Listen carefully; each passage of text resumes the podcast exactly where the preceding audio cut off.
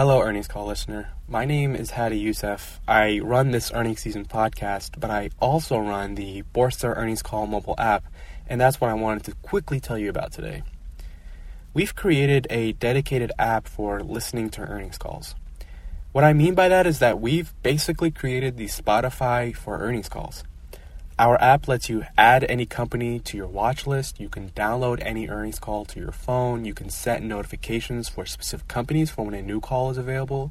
You can also see the exact date of the earnings call. And if there is a company that isn't on our app yet, you can request a company within our app and we will promptly add it. Making earnings calls easy to access is something that I care a lot about. It's why I created this earnings season podcast but obviously, we cannot add every single earnings call that gets published on this podcast, or else you'll be having hundreds of episodes every week. And so we've created a dedicated app where you can go and pick and choose the exact earnings calls uh, you're interested in. And what we post on this earnings season podcast are basically kind of the highlights or the most notable earnings calls. But in the show notes of this episode, I've included a video demonstration where I walk you through all the features that I just described for our app.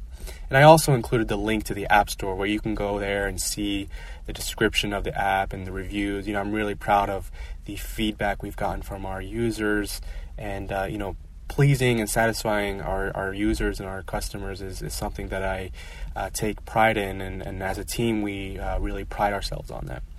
And so I don't want to take more of your time and, and, keep you from listening to the earnings calls you've selected today. So without further ado, here is your earnings call. Good afternoon. My name is Mike, and I will be your conference operator today. At this time, I would like to welcome everyone to the Facebook fourth quarter and full year 2018 results earnings conference call. All lines have been placed on mute to prevent any background noise. After the speaker's remarks, there will be a question and answer session.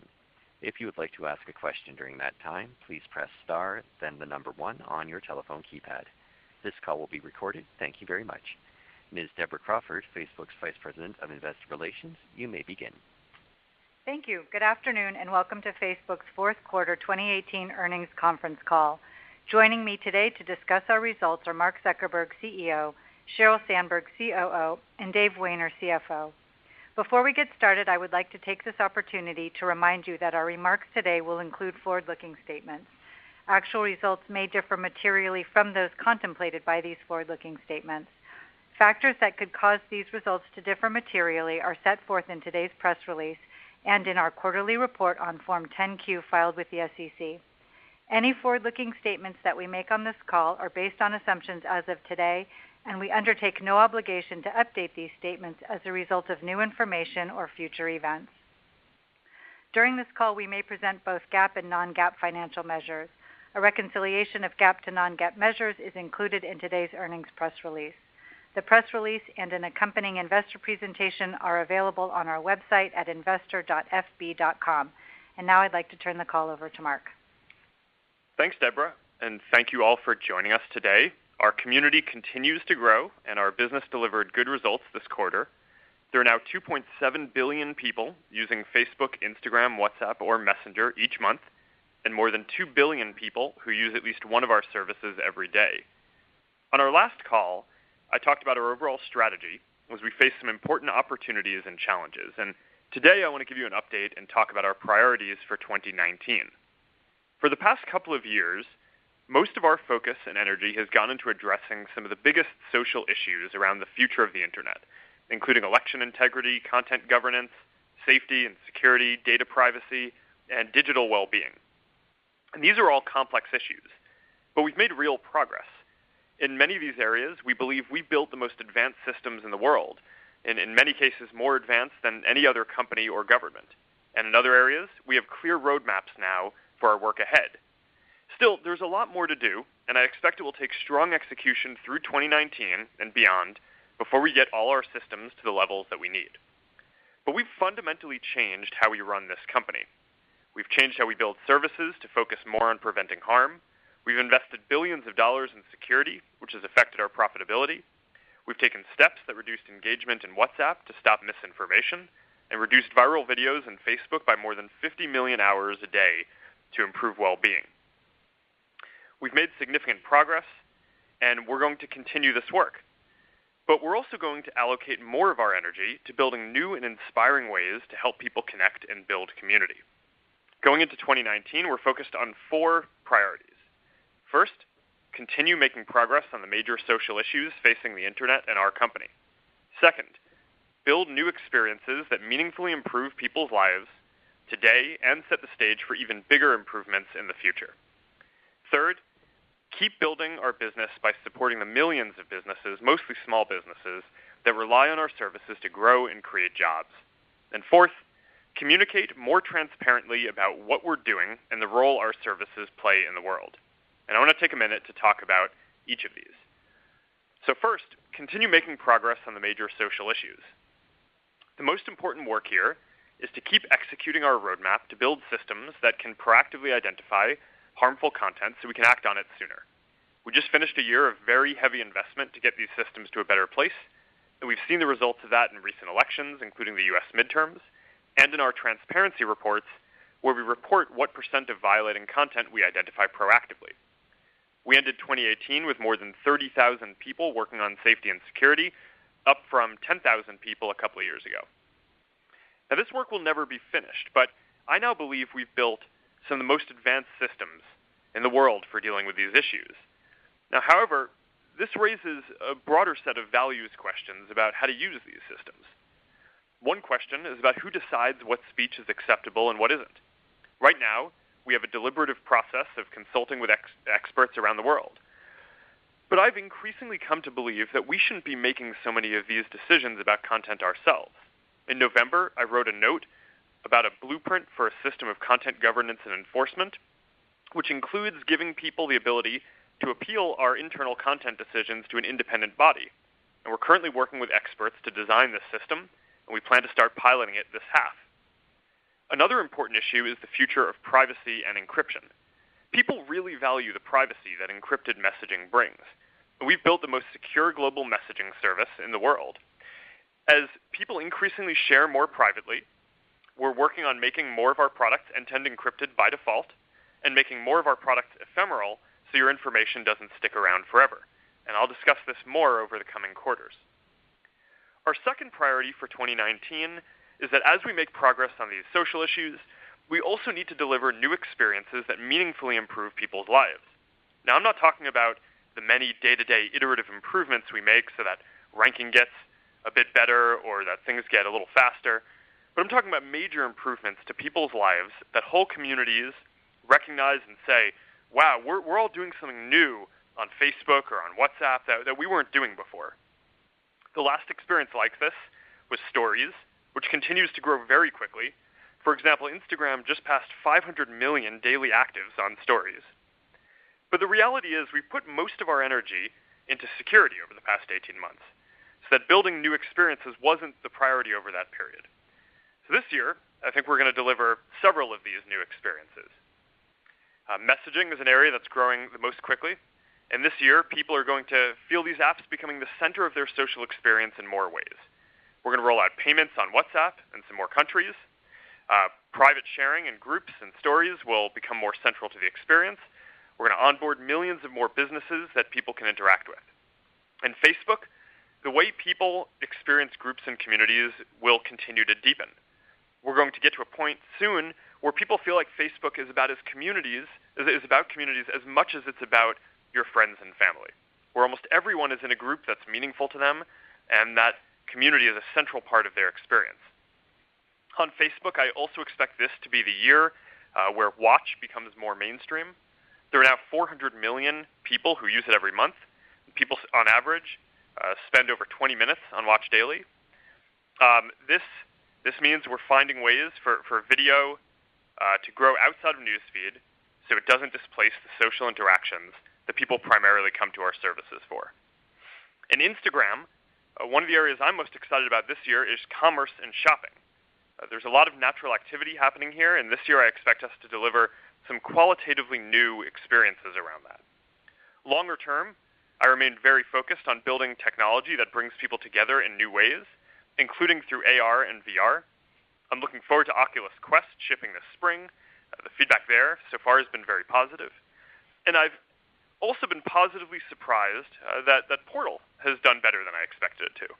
Uh, I, I love using it with my own family, uh, but we never shipped Facebook branded hardware before, and a lot of people said that this would be a difficult time to start. So I'm pleased that so many people are enjoying this experience of being able to feel closer to the people they care about, even when they're physically far apart. Our third priority is to continue strong execution on our business. In the past couple of years, a lot of our business challenges um, have been self-imposed. The reality is that we had a number of substantive issues that we needed to address, and the investments we made in safety, security, privacy, and well-being uh, both increased our costs and, in some cases, reduced our revenues. But as I said at the time, I believe that these investments are the right thing to do and will make our community and our business stronger over the long term. And what we've seen is that the fundamentals of the business remain strong. Uh, more than 90 million small businesses now use our products, the vast majority of them for free.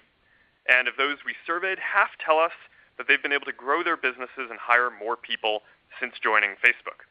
This means they're using our services to create millions of jobs. And this is one of the most important contributions that we feel we can make to the world. And to put this in perspective, the U.S. economy uh, added about 2.6 million jobs last year. Our last priority is to get out there more and make the case for the role our services play in the world. Uh, right now, there's a lot of neg- negativity about the impact of technology, and some of it's fair and some of it's misplaced. And we in the tech industry overall should be scrutinized heavily because we play a, a role in, in many people's lives. My approach here is to, to listen to the critique first, uh, to work on addressing our issues, figure out what we believe are the most important principles to uphold, and then go engage in the debate. And I feel like we've come out of 2018 not only making real progress on important issues, but having a clearer sense of what we believe are the right ways to move forward. Now, we're still going to make mistakes along the way, but we now have a clearer sense of the path ahead. And we're ready to work with people to understand our role and move towards good outcomes, whether that's regulation on content or data, uh, cooperation on shared threats, working openly to make sure AI best serves people, or just standing up for the kind of open and connected world that we all want to see. The internet is a massive force for change, and we're at the center of a lot of the debate that brings. But our core value to people and society remains the same. We offer a service free to everyone that helps you stay connected with the people you care about, express what you're thinking and feeling, get help when you need it most, support the causes and ideas you believe in, start and grow businesses no matter where you are. And that makes a lot of good possible. And we're committed to building technology that people can use to create positive change. As always, thank you for being on this journey with us. And now, here is Sheryl to talk about our business. Thanks, Mark, and hi, everyone. We had a strong fourth quarter and a good end to the year. Q4 mobile ad revenue was 15.5 billion, increasing 36% year-over-year and contributing approximately 93% of our total ad revenue. Full-year mobile ad revenue grew 45% compared to 2017. 2018 was a challenging and important year for us. As Mark said, we made significant investments in safety and security and strengthened our defenses against election interference. We gave people tools to better control their information and set a new standard for transparency in ads. We have focused on making progress in these important areas while continuing to grow our community and our business. This quarter proves we can do both. We know we still have a lot of hard work ahead of us. We need to continue to do better at anticipating the risks that come from connecting so many people. And we need to earn back people's trust, not with words alone, but with actions. Part of building trust is helping people better understand our business model Protecting people's privacy and showing them relevant ads are not at odds. We don't sell your data, and we don't tell advertisers who you are. What we do is allow advertisers to reach people interested in their products. The result is that people see more relevant ads, and small businesses can reach people in ways that only big companies previously could. This business model keeps Facebook free so people all around the world can use it and levels the playing field for businesses of all sizes while protecting people's privacy. I'm excited to announce today that we have more than 7 million active advertisers across our services. From local shops to global brands, companies all over the world are growing and hiring because they can reach their customers on our platform. The opportunities we create for businesses drive our growth, which continues to be broad-based across regions, marketer segments, and verticals. During the holidays, companies used our ads to help people discover deals and find gifts. We saw particular strength among advertisers that optimized for measurable objectives like conversions or sales. For example, Bryan Anthony's, an online jewelry store based in Austin, Texas, used our campaign budget optimization to bring in new customers and sales on Black Friday.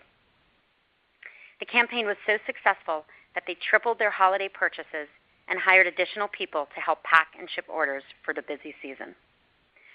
We're also helping advertisers keep up with shifts in how people use technology. People are creating more stories and sending more messages, which means these are emerging areas of opportunity for marketers. Today, we're also announcing that 2 million advertisers are using Stories to reach customers across our family of apps. We're making it easier for advertisers to adapt their campaigns for Stories. In Q4, we expanded automatic placements, which converts feed ads into a format that works for Stories and delivers ads wherever they'll get the best results. Framebridge, a startup that provides custom picture framing, recently used automatic placements to run ads across Instagram Stories, Facebook, and Instagram Feed.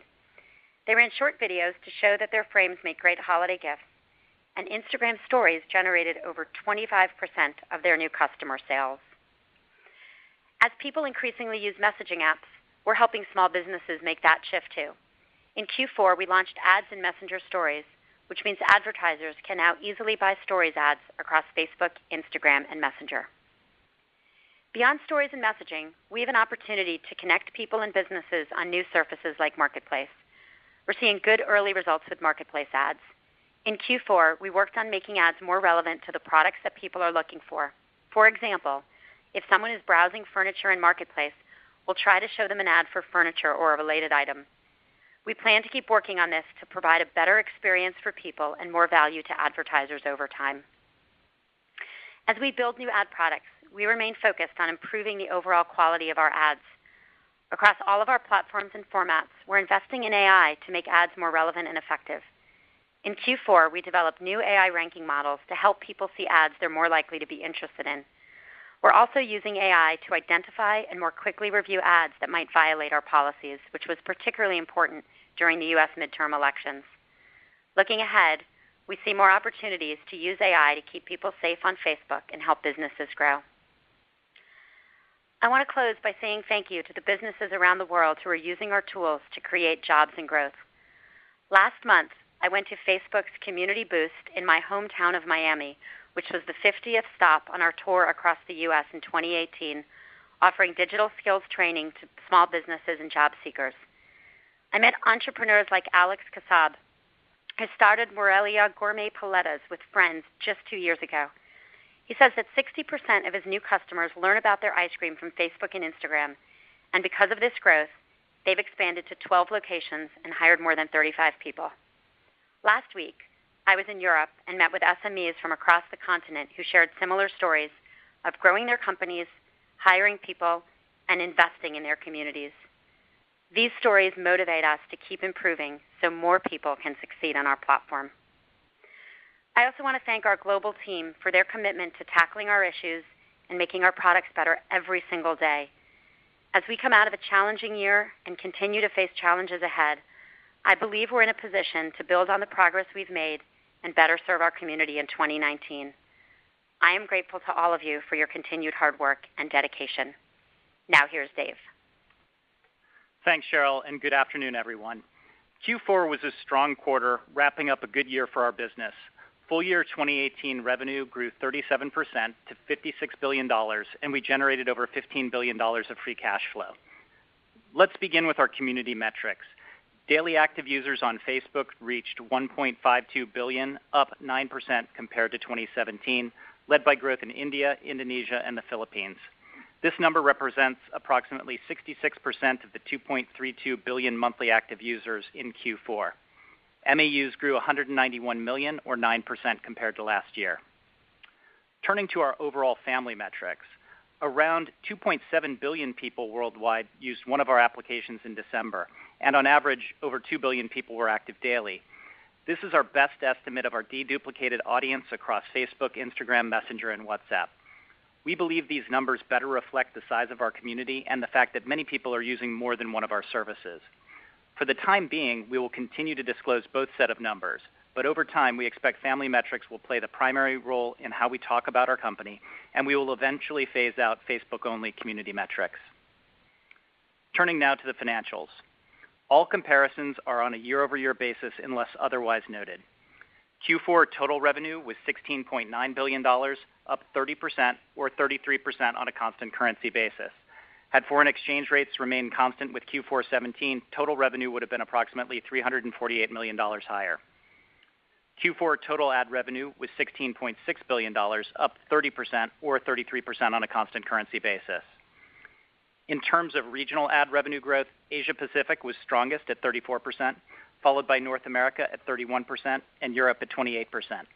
Rest of world ad revenue grew 24% and was impacted by ongoing currency weakness and macroeconomic challenges. In Q4, the average price per ad decreased 2%, and the number of ad impressions served on our services increased 34%. Impression growth was primarily driven by ads on Instagram, including both Feed and Stories, as well as Facebook mobile News Feed. The year-over-year decline in average price per ad reflects an ongoing mix shift towards product surfaces and geographies that monetize at lower rates.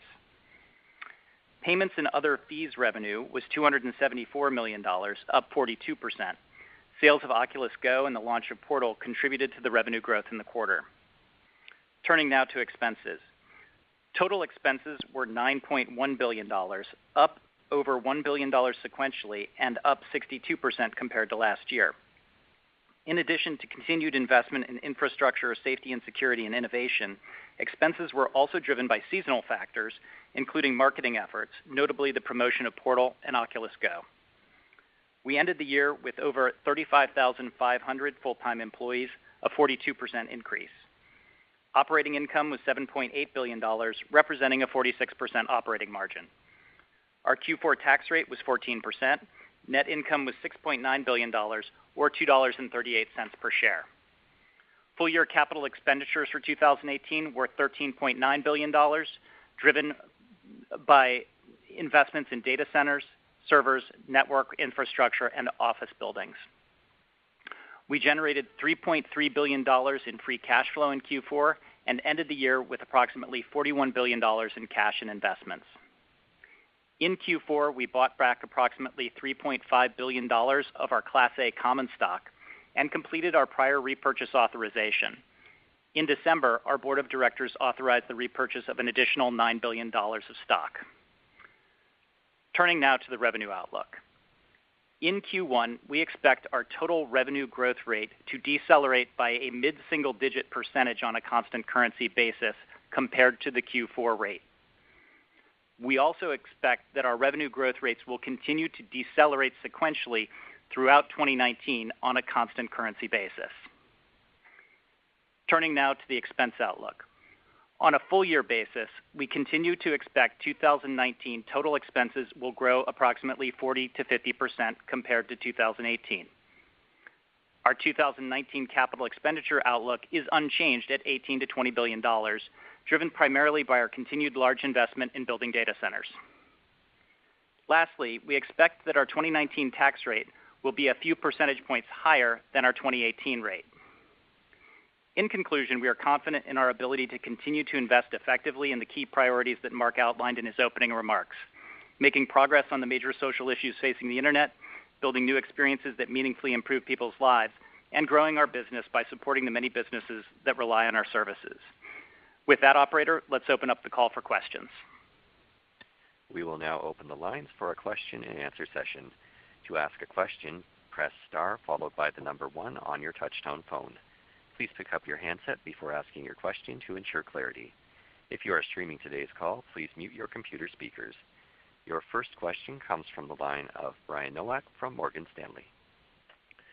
Thanks for taking my questions. I have two. The first one uh, for Dave. Last quarter you talked about uh, an expected sequential deceleration in 4Q revenue. I think it came in a little better than expected. Could you just talk to sort of which forms of media, whether it's News Feed or Stories or Instagram, kind of came in better than you thought it originally would a few months ago, and what drove the upside?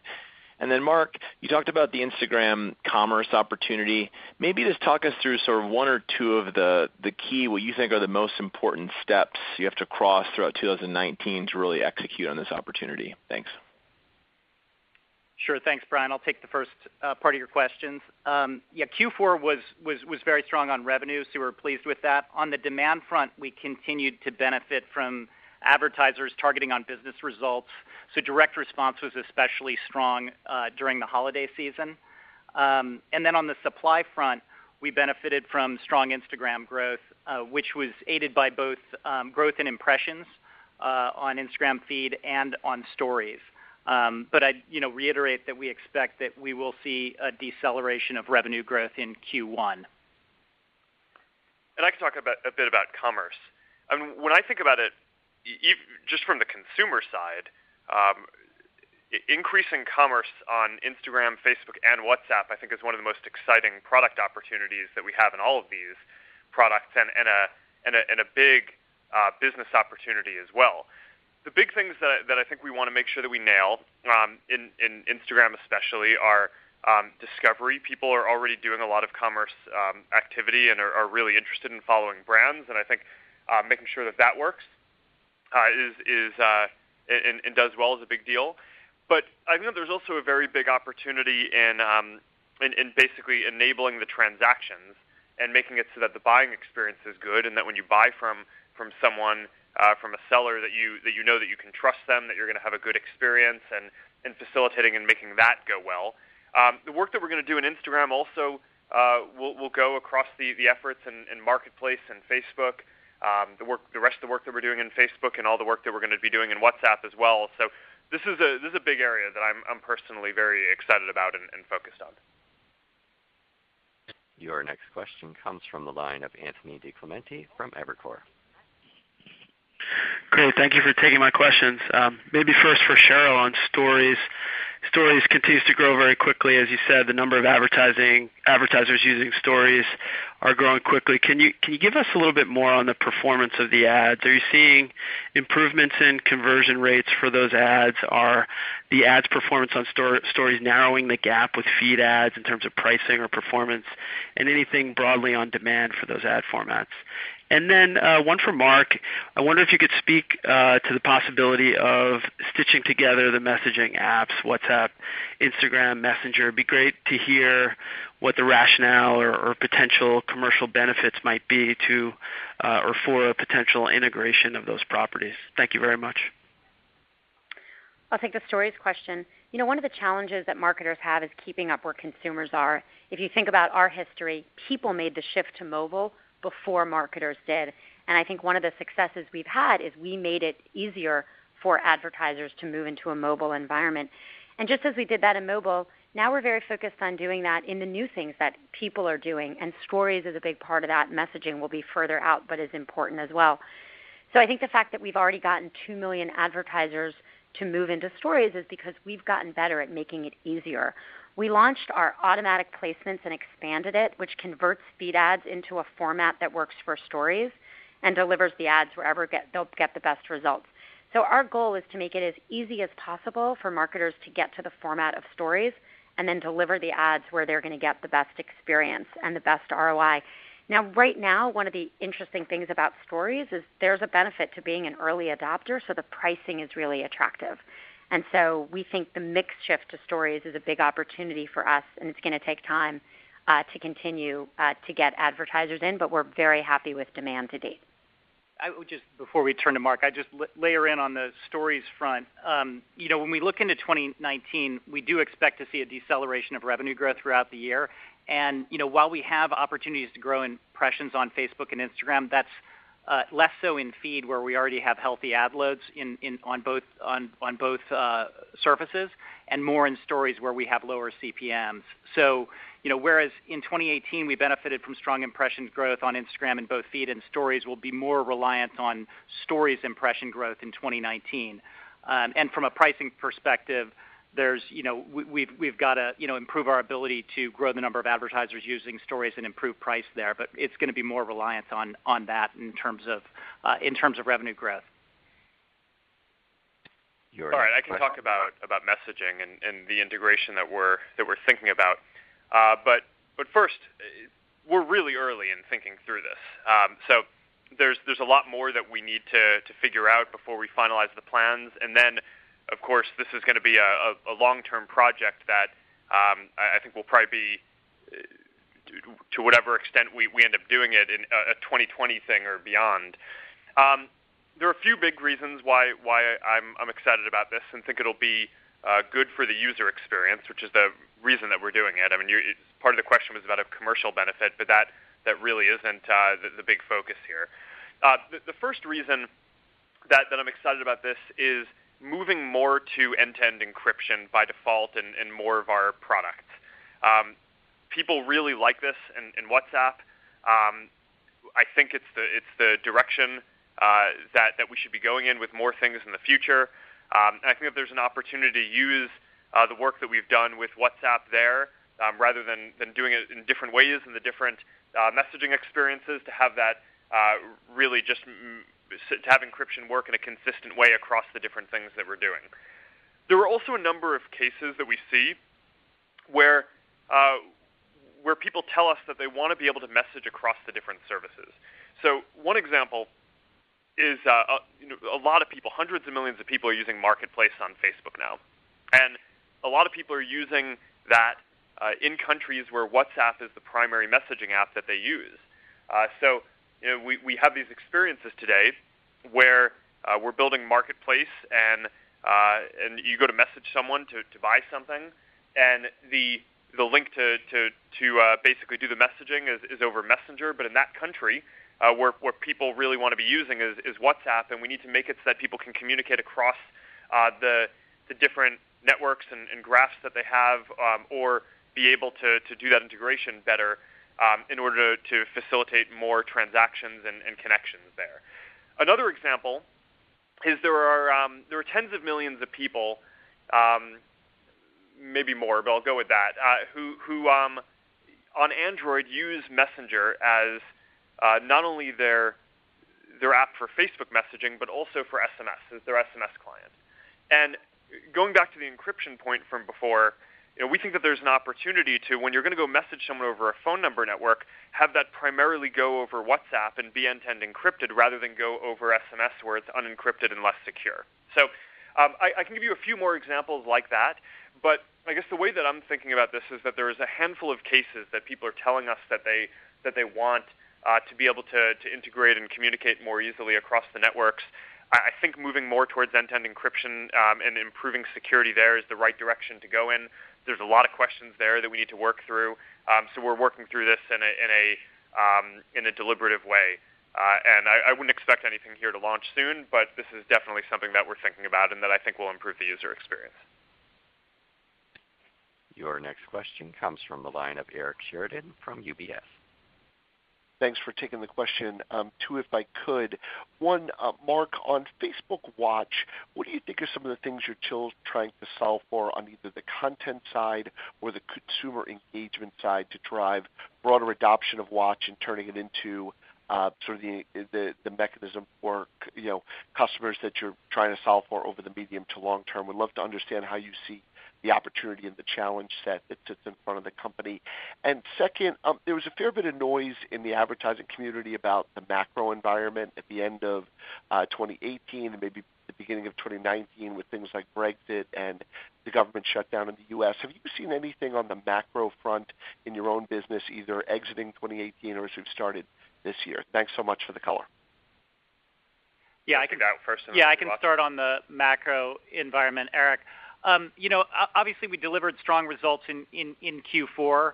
You know, as we look out into 2019 further, you know, that's, uh, you know, the, the, the macro economy is certainly a potential uh, headwind and risk to the business, uh, just given, given the sensitivity of the advertising, the advertising business to, um, you know, a slowdown in growth. Obviously, we believe we've got the best advertising products out there in terms of being able to deliver measurable business results to clients. And so we think that does help us in, in that environment. But, but clearly, macroeconomic stands out there as a risk, uh, you know, on top of other, other issues that we face leading to a deceleration of revenue growth in 2019. I'll talk about watch and, and video. So there, we've really had this dynamic over the last 12 to 18 months where we've limited the amount of video that we've shown in order to make sure in newsfeed to make sure that it doesn't displace uh, interactions, social interactions that people are having. And the big thing that unlocked a lot of growth in Watch is we, we basically were able to move uh, a, a, bunch of the, the, the video watching behavior to to a different tab where people intentionally go to the tab because they want to watch a video and, and, and browse and see what's going on. Um, and, that has allowed us to, really increase the, amount of video that people are, watching without getting in the way of the core mission of what we do, which is helping people interact. The two big things that we're really focused on now in Watch are within the Watch tab, also just making sure that the consumption isn't all just passive consumption and, and making it so that there are uh, more two-way interactions between uh, viewers and the creators and that we can help build community around that, uh, where we've built this uh, great feature watch party that allows people to uh, come together with their friends to watch different content and premieres uh, is, is, a, is a new feature that allows people to uh, basically take a video and, and, and, sh- and, stream it live for, for the first time when it comes out. Um, so these are all things that make it so that the video watching experience isn't just about passive consumption, but about interaction, and, and that's going to, uh, I, I, think, help really uh, drive engagement as well. Then there's also the monetization side for creators. Uh, which is going to be really important for making it so that we have uh, the content that people want to consume. And that's just a, a big thing that we're continuing to, to focus on. Uh, we think that the more money that creators can make uh, through Watch, the there will be a virtuous cycle there, and um, and that's going to be really important for continuing to grow this as well. But but right now it, looks like this is going in a, in a good direction. It's still very early. We're we're still growing quickly, but from a small base. Uh, but it's one of the things that I'm excited about for this year. Your next question comes from the line of Doug Anmuth from J.P. Morgan. Thanks for taking the questions. Um, one for Mark and one for Dave. Um, Mark, it's been more than a year since you shifted the feed to more friends and family and removed the passive videos, as you just talked about, and the reported engagement numbers are obviously good. But are there any signs that the changes you made a year ago are now having a more positive impact on engagement in the core Facebook feed? And then, Dave, you talked three months ago about better aligning revenue and expenses in 2020. Um, I was just curious if that's still your view at this point. What gives you the confidence you can do that, and what changes most from a spending perspective uh, as you look toward 2020? Thanks. Yeah, I can start on on the expense front.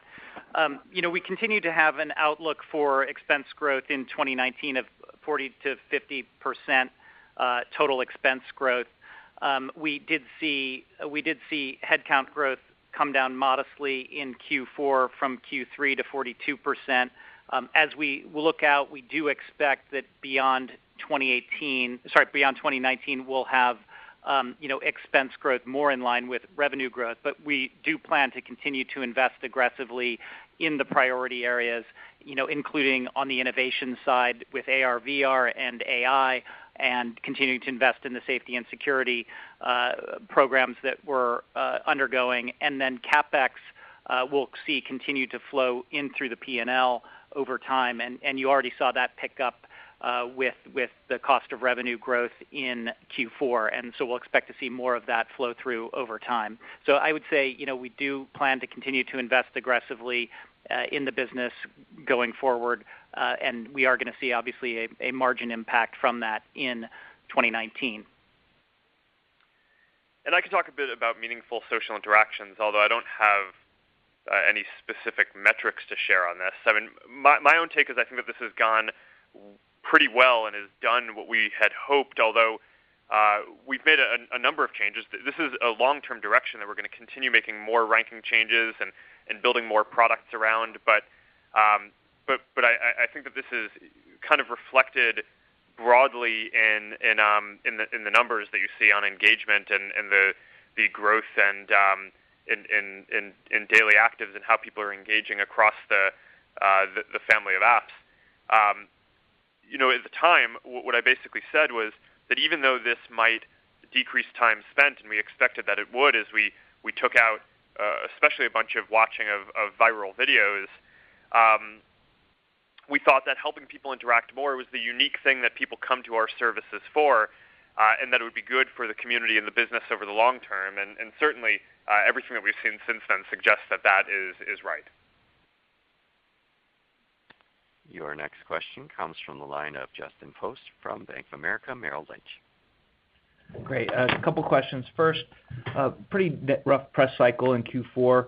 Did you see any impact in the U.S. and Europe on engagement or usage or people closing their accounts? It certainly doesn't seem evident in the MAU or numbers, but just uh, anecdotally, did you see any impact or on that? And then maybe to Sheryl, if we look at trailing 12-month monetization in the U.S., ARPU, it's about $110.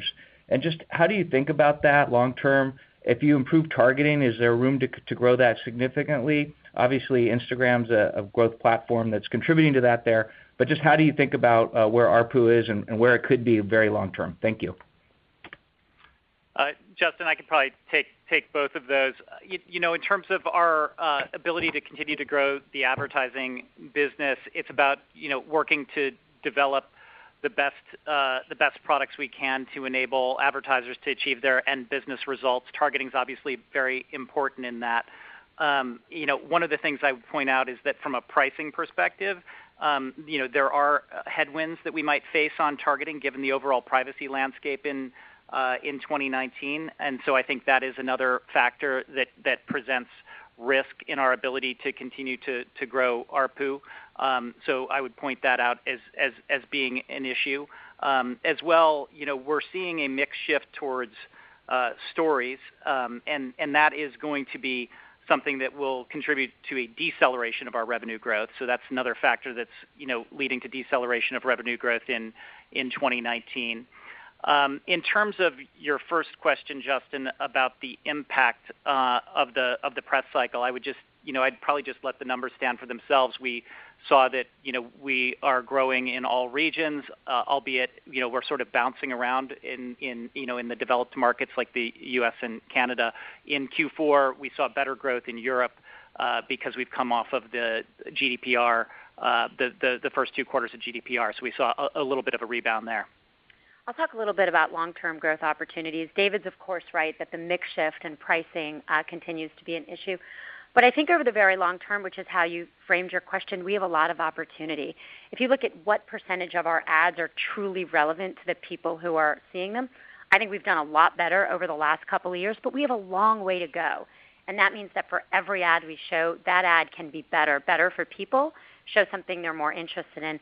I also think the shift we're seeing towards people doing more measurable results, and this is important to understand, it's not just what people think of as direct response advertisers. It's some of the largest brands in the world really going for the results that they're looking for. That bodes very well for our business because we think we can do that very efficiently. And then when we have new opportunities that open up like stories, even with some pressure on pricing, we think that gives us more inventory and more opportunity and more formats, and we haven't really even gotten started on future things like messaging. So over the very uh, long run, I think we remain very optimistic about the growth opportunities we have. Your next question comes from the line of Mark Mahaney from RBC Capital Markets. Hi, it's Zachary Schwartzman on for Mark. Thanks for taking my question. Mark, I have a question on data privacy as it relates to your 2019 goal of progressing major social issues. This is a topic that is important for the internet ecosystem as a whole and not just Facebook.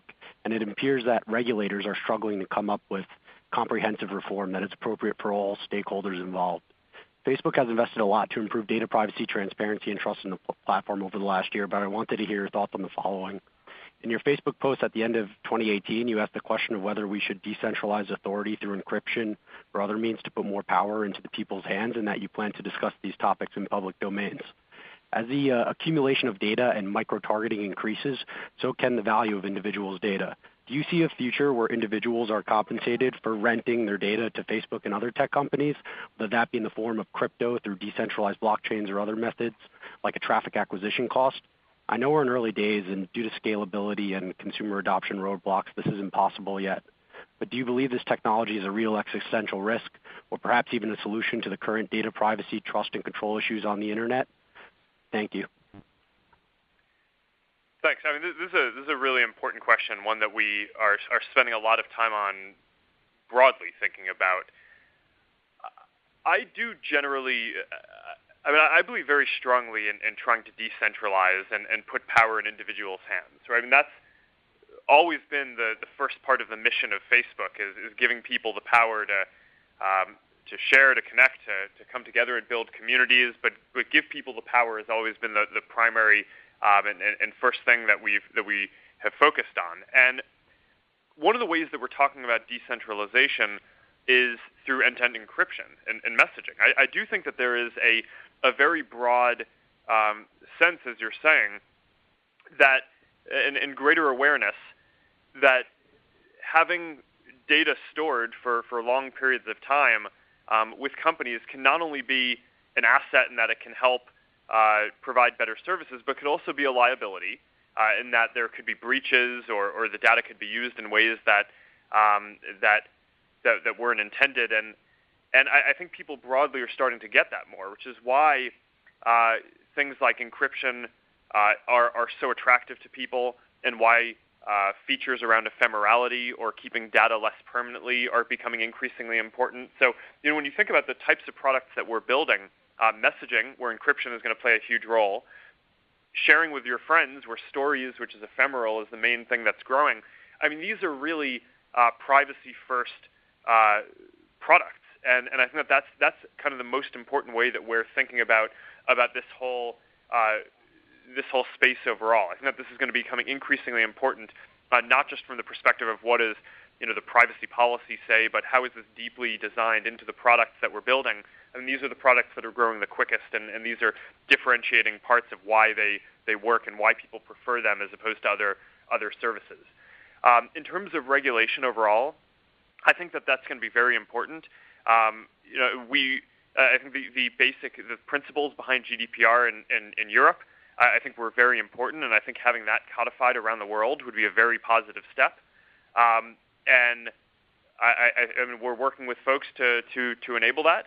Um, but but I think that, would be good for people everywhere to make sure that that uh, that basically every every person who uses an internet service has has the same protections no matter where they they live.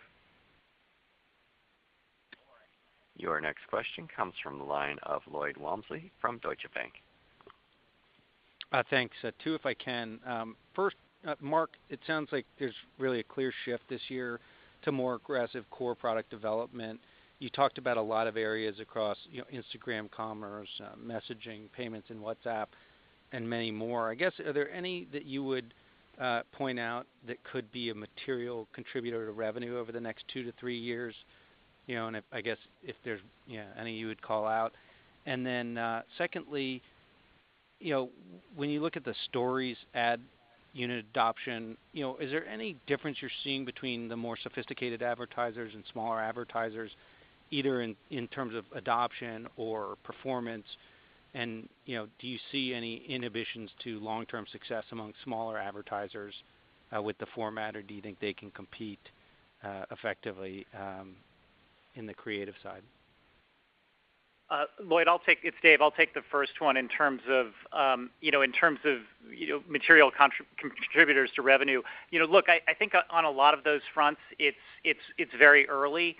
Uh, you know, I'd say commerce broadly and e-commerce is an important vertical for our advertising business. So, you know, our success in building, uh, you know, continuing to to build good advertising products for our uh, e-commerce clients on the advertising side will be a more important contributor to revenue, you know, in the foreseeable future uh, than than the new areas. So that's that's what I would focus on. I think those are still, you know, very small, and you know, we're very early in those being anything from a contribution point of view on revenue. Um, and then I think you had a question on the Stories ad unit. I think Sheryl will take that. Yeah, I can take that. So at 2 million advertisers in Stories, we're obviously seeing broad adoption, and that means you have both. You have large advertisers and small advertisers. It's definitely the case that sometimes small advertisers or medium-sized advertisers can sometimes move the fastest. But one of the things we're most proud of, and Mark talked about it in his uh, remarks as well, is that we take tools that were previously only available to large companies and make them available to small companies. And one of the things we've learned over the years is that the easier we make it for our advertisers, whether they're really big or really small, uh, the more they'll adopt. So what we, the work we've done to, we'll take your pictures, we'll take your post, and we'll create the story for you. We do automatic placements. I think that makes it easier. And I'll share one specific example of a medium-sized company. Cetaphil is a skincare brand. They ran video ads across IG, Instagram Stories, Instagram Feed, and Facebook, targeted to Canadian women aged 25 to 54. And they were measuring all the way through to sales, and they saw almost a 7%, so 6.9% lift in store sales. So what we want to do is get marketers to use our tools, use the technology we have to do automatic placements, show people things they're interested in so ads are a good experience, but really help them ring the cash register so that they know their dollars or their pound or their euro are well spent, and that's what we're pushing to do. And I'll, I'll add one thing, which I think Dave has, has said this a couple of times, but I think it's worth emphasizing that you know, while I'm excited about the, the roadmap that we have and it's going to be great over the long term, the growth of the business over the next year, few quarters, or or the, the near term is going to be mostly based on on the growth of, of stories and the core newsfeed work. And stories is is um, we have a lot of work still to to go there to make it uh, monetized at the same levels as newsfeed. And I'm confident that we're going to get there, um, but I want to make sure that we're um, giving the right outlook on on how we expect the the near future to go. Your next question comes from the line of Mark May from Citi.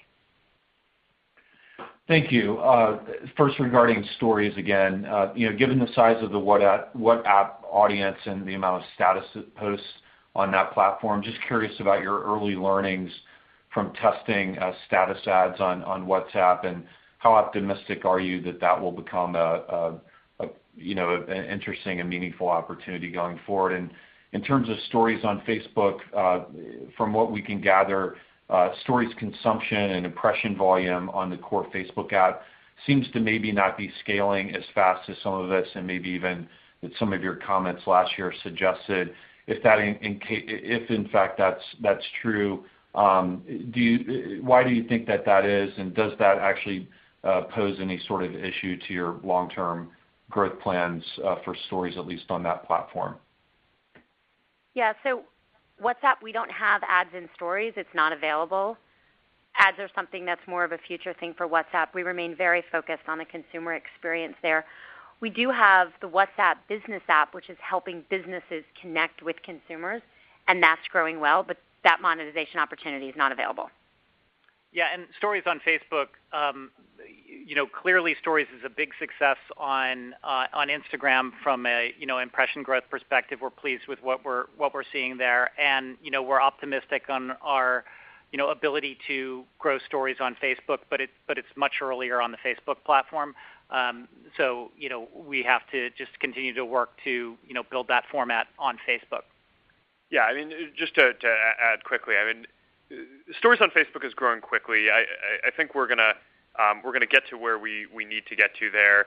Um, we started a little bit later, um, and some of the early execution I think wasn't as good as it as it needed to be. But um, but I think we're doing we're doing good work there now, and it's growing quite quickly. So I'm I'm, I'm confident about where we're going to be there.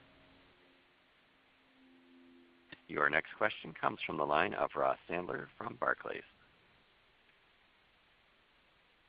Uh, thanks, guys. Um, I guess a question on Messenger. Any learnings uh, from the monetization efforts uh, at Messenger?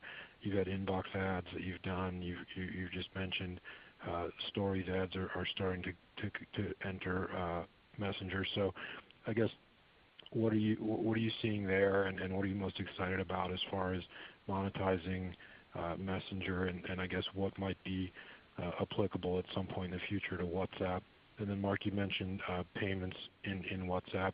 Uh, we know that you guys have been working on that for a little while in the background, but any uh, thoughts on how that's going to play out in terms of what geographic markets that might be available in, and kind of what do you see as the future opportunity in payments? Thanks. Our approach to monetization anywhere is always very cautious, and we are very moving very slowly on Messenger, where we remain primarily focused on consumer growth and engagement. Our real focus has been on the organic connections between businesses and consumers, where this is a really strong channel for customer service. We now have 10 billion messages being sent between people and businesses every month, and of course, that includes automated messages as well. We continue to make progress with monetization. We're starting to roll out Stories ads, but it is very early days, and we think it'll be a long road ahead. It's also probably worth noting that the experiences we had to date moving from you know, Facebook to Instagram were more similar, that the Instagram feed is similar to the Facebook feed in terms of what you can do with advertising. And so Messenger and messaging services, if Stories is, you know, one click different from that, that's a few clicks different than that, so we're going to have some real work to do. Your next question comes from the line of Colin Sebastian from Robert W. Baird. Uh, thanks. Uh, thanks for the opportunity. Mark, you mentioned Facebook groups as one part of the community effort, and I wonder if you could expand on how you see groups gaining a higher, profile and how that extends to other apps potentially. And, and then secondly, listening to the descriptions of the convergence of features and usage across the app, such as in stories and messages, I wonder how we should think about uh, how that could impact usage and engagement um, if people are also converging their own use, you know, into into one or two apps instead of the broad suites, if that's something that we should uh, keep an eye on. Thank you. All right. So for groups, the main thing that that we're focused on is making it so that connecting with communities of, of people that you're interested in um, is going to be as central to the experience as connecting with friends and family. So it's not just a, a feature.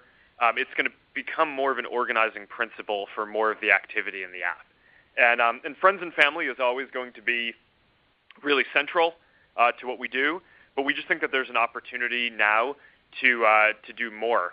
Uh, and and to make it so that people can can also be a part of the of these meaningful communities. Hundreds of millions of people already tell us uh, that the groups that they're a part of on Facebook, or at least a few meaningful ones, um, are the most important part of their social experience. Um, there's a lot of data, sociological data, um, outside that shows that physical group membership um, in, in, in, the world off the internet has been declining for um, for decades. So I think that building groups uh, is it obviously cannot replace people getting together in person, and, and a lot of the most successful groups are successful because they facilitate people going and doing things together in person as well. Uh, but we think that this is a real um, human need and a sociological uh, need, and it's an important thing that, that people need to do. Um, and I think it's going to be one of the, the next big big areas that, that I'm really excited about uh, about the Facebook app taking on. It's worth uh, pointing out here that while Instagram doesn't have groups, um, we also really focus on community and interests there um, more around discovery and, and um, and hashtags and, and explore um, and being able to really delve into your interests and, and interact with people um, who are interested in the same things that you are there, even if they're not your friends. So that's going to be an increasing part of that uh, experience too. I think there might have been another question, but I what? No, all right. Your next question comes from the line of Rich Greenfield from BTIG. Hi. Thanks for taking the question. I know it's getting late, and you've answered a bunch of things I was going to ask. But you know, if I think about kind of this San Francisco Valley kind of elitist community, and even I think a good chunk of Wall Street, there's been this kind of ongoing narrative that nobody uses core Facebook Blue anymore, and really time spent is all about Instagram. Your DAU numbers obviously give a good sense that people are touching Facebook still, core Facebook, on, on a regular basis, but we don't really get any sense of engagement with Facebook versus your other apps. Is there anything you can do to give us some color or sense? I mean, you've talked about Marketplace before on the call, but any way of getting a sense of actual usage trends and what you're seeing in terms of core Facebook versus Instagram versus the communications apps, et cetera? Uh, hey, Rich, it's Dave. Uh, you know, look, I think the you know the DAU trends that that that we're giving really do paint the picture broadly, which is you know stability in the developed markets, growth for Facebook Blue in the developing markets. You know, we're not giving an update on time spent. That's not our major focus. We pivoted to focus on meaningful social interactions, and we've been you know, pleased with the results of that effort, um, you know, broadly. But uh, you know, I think the DAU trends, you know, tell the tell the story broadly. Operator, we have time for one last question. Your last question comes from the line of John Blackledge from Cowen. Uh, great. Um, uh, thank you. Uh, for, uh, for Mark, just curi- curious uh, if you're if you're happy with the progress around the safety and security initiatives. Um, and going forward, is there any kind of recurring metric or anything you can disclose to show progress that you guys might see internally, but Facebook users and other constituents um, maybe don't see? And then just a quick one on pricing uh, on Instagram Stories. Uh, should we expect to see the pricing gap close between Feed and Stories over the course of 2019? Thank you. John, I can real quickly take the, pricing question first. You know, the, reality is pricing is a function of supply and demand, um, and how demand grows versus supply.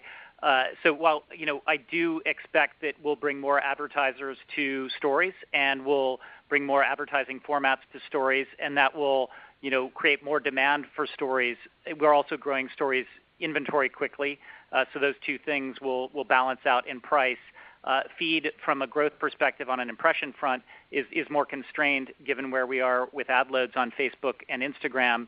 Um, so there'll be more pricing pressure there because there's already you know strong demand for feed products. So you know in terms of convergence, it, you know it's hard to say how those things will play out. You know we do think there's opportunities to you know improve the value of the the, the, the stories format that will translate into better price for stories. But but you know how it converges over time, just it, there's a lot of different dynamics there.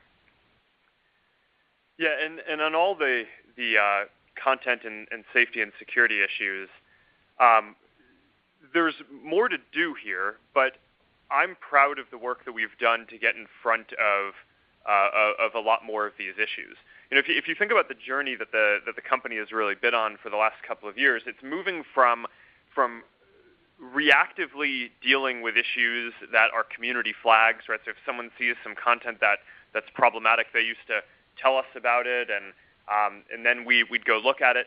To now, increasingly, uh, we're building AI systems, and uh, we have tens of thousands of people who are doing more proactive review of content that could be potentially problematic, and um, we're prioritizing the, the the different types of content that we think could could create the most harm. So, you know, one of the things that we worked on earliest was um, you know removing terrorist propaganda. One of the things that we're proud of there is you know, now 99% of the ISIS and Al Qaeda content that we take down, um, our AI flags it and removes it before people see it.